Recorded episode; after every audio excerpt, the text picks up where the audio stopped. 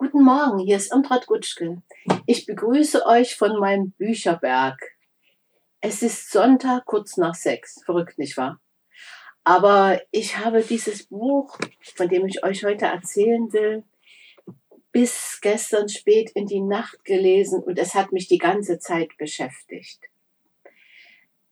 Der Roman heißt Weiße Rentierfisch, Flechte von Anna Nerkagi, Rentierflechte. Rentierflechte ist ein Gewächs, was die Rentiere sich unter dem Schnee hervorscharren. Und wenn man dieses Buch aufschlägt, da sieht man schon wunderbare Fotografien eines brasilianischen Fotografen, der heißt Sebastião Salgado. Er ist weltberühmt für seine sozialdokumentarischen Fotografien. Und er ist offenbar auch in diese Gegend gekommen, die ihr euch wahrscheinlich gar nicht vorstellen könnt.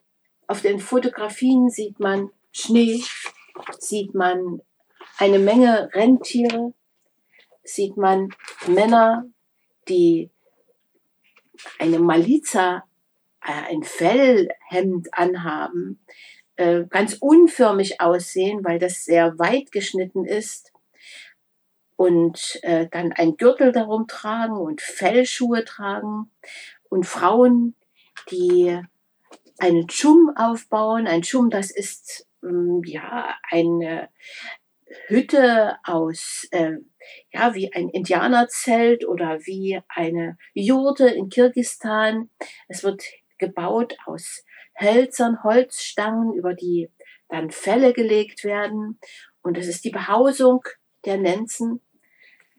Die Nenzen sind eines von über 100 Völkern, die in der russischen Föderation leben. Wusstet ihr das? Dass dort so viele verschiedene Völker leben und auch so viele indigene Völker, die überhaupt keine slawische Sprache sprechen? Die Nenzen leben in der Tundra, also im Norden, am Rande des Polarorals. Sie leben dort und sie leben seit alters her von der Jagdzucht und sie leben von der Rentierzucht. Dieses Buch ist die erste Veröffentlichung einer nenzischen Autorin im deutschsprachigen Raum. Voller Poesie und von großer literarischer Qualität steht auf dem Rücken des Buches. Aber vor allem hat mich eine Bemerkung im Klappentext zum Lesen inspiriert.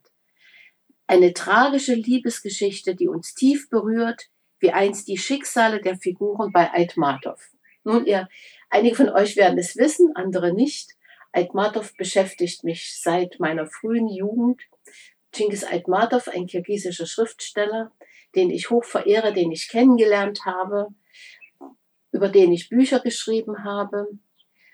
Und wenn hier eine Autorin mit Aitmatov verglichen wird, dann ist es entweder eine Mogelpackung oder es ein großer Qualitätsnachweis. Und ich sage euch, es ist letzteres.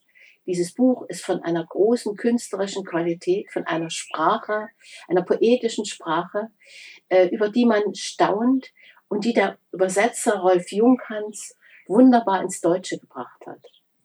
Wobei man Rolf Junghans auch deshalb loben muss, weil er das Buch überhaupt erst entdeckt hat. Er hat einen Film gesehen, der nach diesem Buch gedreht wurde und hat dann die Autorin gesucht und gefunden, hat äh, dieses Manuskript bekommen und hat es übersetzt. Und im Leipziger Verlag Faber und Faber war man sofort davon angetan. Zu Recht. Ja, man erlebt also ein Volk, von dem man wenig weiß.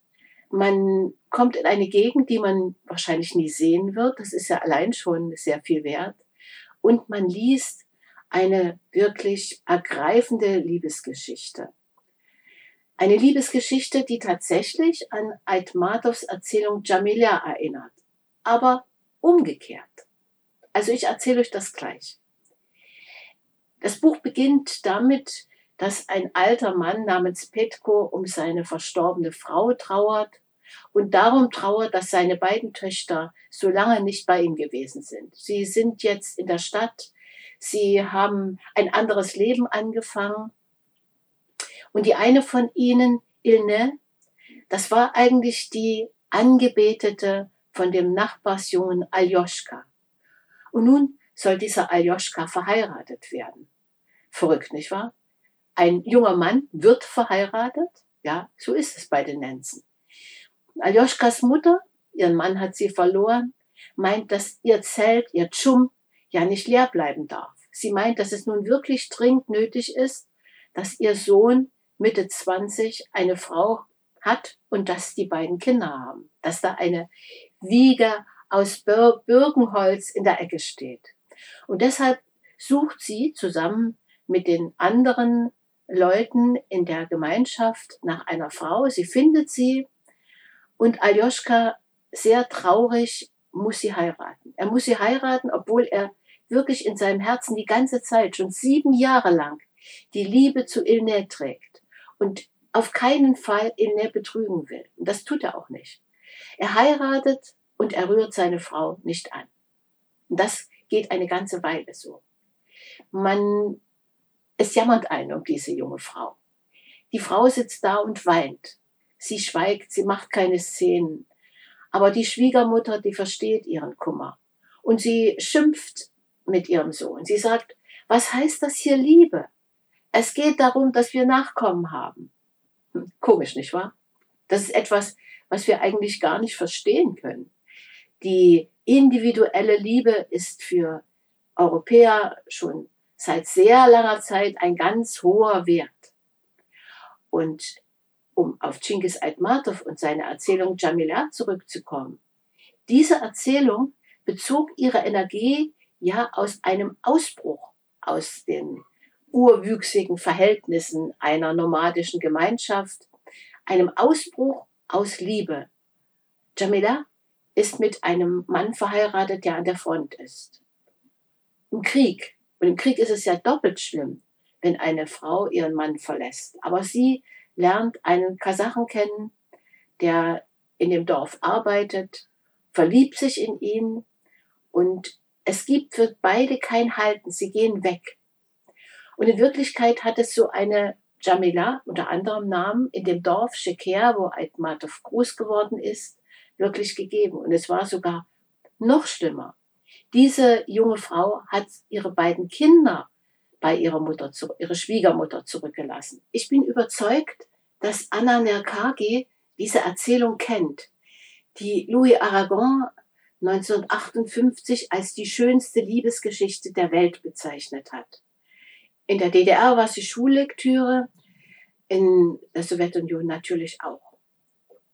Und diese Erzählung hat sie möglicherweise zu einem Gegenentwurf inspiriert. Denn es ist ein Gegenentwurf. Äh, der junge Mann, Aljoschka, geht nicht weg. Er muss in seiner Gemeinschaft bleiben. Und wie sich die Sache mit seiner jungen Frau auflöst, das verrate ich euch nicht, das werdet ihr noch sehen. Aljoschkas Leben ist ja in das einer ganzen Gemeinschaft eingebunden, eines naturwüchsigen Gemeinwesens, wie es Friedrich Engels in seinem wichtigen Werk der Ursprung der Familie, des Privateigentums und des Staates beschrieben hat. Und er hat diese Nabelschnur, davon spricht Engels auch, dass der Mensch eines Tages dann diese Nabelschnur zu diesem naturwüchsigen Gemeinwesen zerschneidet und in eine andere Daseinsform hinein, eine andere Gesellschaft hineinwächst, Friedrich Engels hat ja auch die kapitalistische Gesellschaft kritisiert, aber es gibt noch viele solcher Gesellschaften auf der Erde, die wir gemeinhin als rückständig bezeichnen. Gegen diesen Begriff rückständig setzt sich die Autorin, denke ich, zur Wehr. Sie hat ja selber, sie ist 1951 äh, bei den Nansen geboren worden und ist dann aber auf eine russische Internatsschule gegangen. Das war das Übliche. Aljoschka ist auch auf solch eine Schule gegangen. Die Kinder wurden mit Hubschraubern abgeholt und ins Internat gebracht und haben dort eine ganze Weile getrennt von ihren Eltern gelebt, weil die russischen Behörden der Meinung waren, dass man diese Rückständigkeit, diese Lebensweise der äh, verschiedener Stämme, äh, die es in der Sowjetunion eben gab, dass man die nur überwinden kann, wenn man die Kinder an Bildung heranführt. Und Anna Nerkagi kritisiert das ja auch überhaupt nicht. Sie verdankt ja dieser Internatsschule auch ihre hervorragende Kenntnis der russischen Sprache, denn das Buch ist auf Russisch geschrieben. Genauso wie auch Aitmatov Russisch schrieb. Und sie kritisiert das Leben in der Sowjetunion auch nicht. Sie wirft keinen Schmutz auf diese Vergangenheit. Im Gegenteil. Sie sagt, wie die örtliche Volksvertretung der Sowjet den äh, Menschen in jeder Situation half. Aber sie hat ihr Leben geändert. Sie ist 1951 geboren, hat mit sechs Jahren, ist mit sechs Jahren von ihren Eltern erstmal getrennt worden, hat eine schulische Ausbildung erhalten und hat bis 1972 im äh, Erkundungsgeologie am Industrieinstitut in Tumen studiert. Äh, sie hat angefangen zu schreiben. 1980 aber verließ sie die Stadt Tumen und kehrte zur nomadischen Lebensweise zurück. Dieser Schritt, wir wissen nicht, wodurch er motiviert war. Dieser Schritt bildet den Hintergrund für dieses Buch. Mit diesem Buch rechtfertigt sie ja sozusagen diesen Schritt. Und 1990 hat sie eine Tundra-Schule für Nenzenkinder gegründet, ähm, auf dem Konzept basierend der Ethnopädagogik. Also sie unterrichtet die Kinder sowohl im Russischen als auch in der nenzischen Lebensweise, die sie eben für sehr wertvoll hält. Das ist auch das, was zusammen mit dieser Liebesgeschichte an diesem Buch so fasziniert. Die Darstellung eines Lebens, wie wir es schon nicht mehr kennen.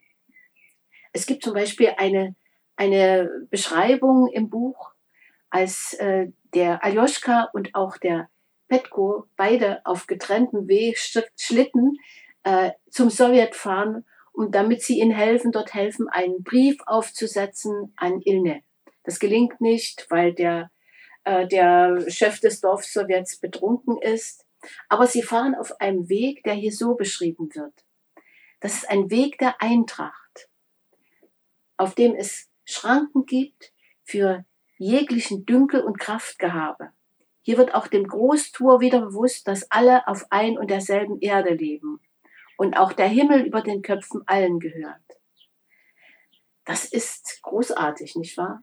Das ist etwas, was wir eigentlich auch in uns spüren, was wir aber so nicht verwirklichen können. Und was für uns auch schon nicht mehr selbstverständlich ist, sondern was wir uns erst wieder aneignen müssen. Und so gibt es in diesem Buch vieles, was utopisch scheinen mag. Oder hier zum Beispiel so eine andere Stelle. Keiner soll jemanden verdrängen, jemanden abwehren müssen. Nicht einer allein soll der Starke sein. Stärke braucht nur das Raubtier, das im Nachtdunkel einem schwachen Leid zufügen will. Der Mensch ist kein Wolf.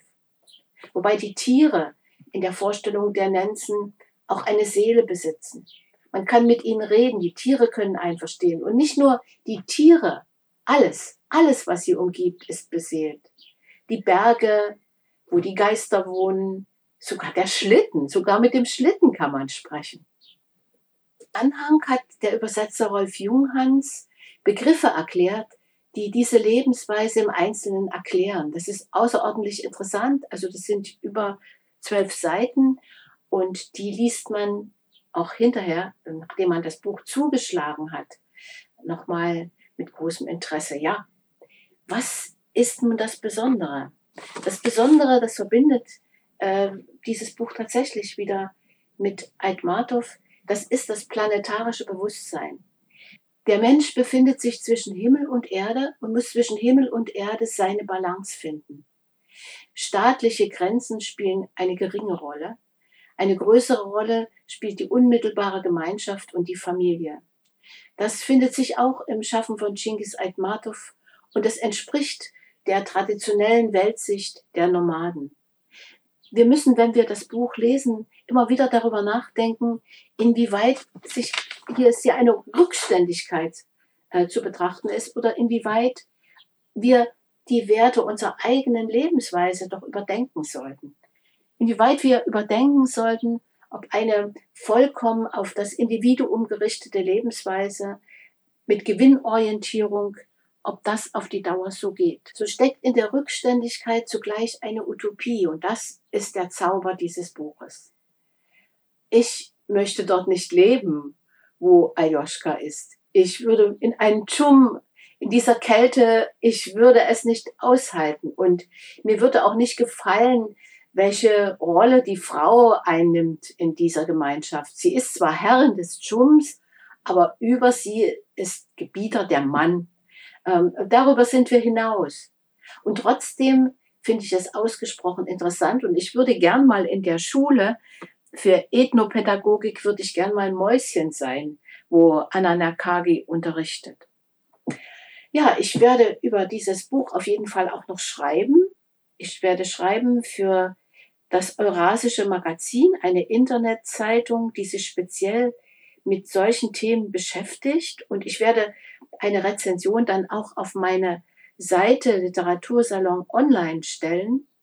Aber ich habe gemerkt bei dieser Arbeit, dass das Schreiben und das Sprechen über ein Buch, dass das wirklich zweierlei ist. Und manchmal ist es sogar gut, zuerst über das Buch zu sprechen, ehe äh, die Sprache irgendwie eine schriftliche Form angenommen hat. Übrigens, bei den Nenzen spielt diese mündliche Literatur auch nach wie vor eine Rolle. Die können zwar Russisch lesen, aber sie tun das nicht, sondern sie sitzen zusammen und lauschen alten Geschichten, die in Form einer, ja, einer dramatischen Erzählung vor ihnen aufgeführt werden. Und ähm, man kann das sogar in dieser Form über das eigene Leben tun.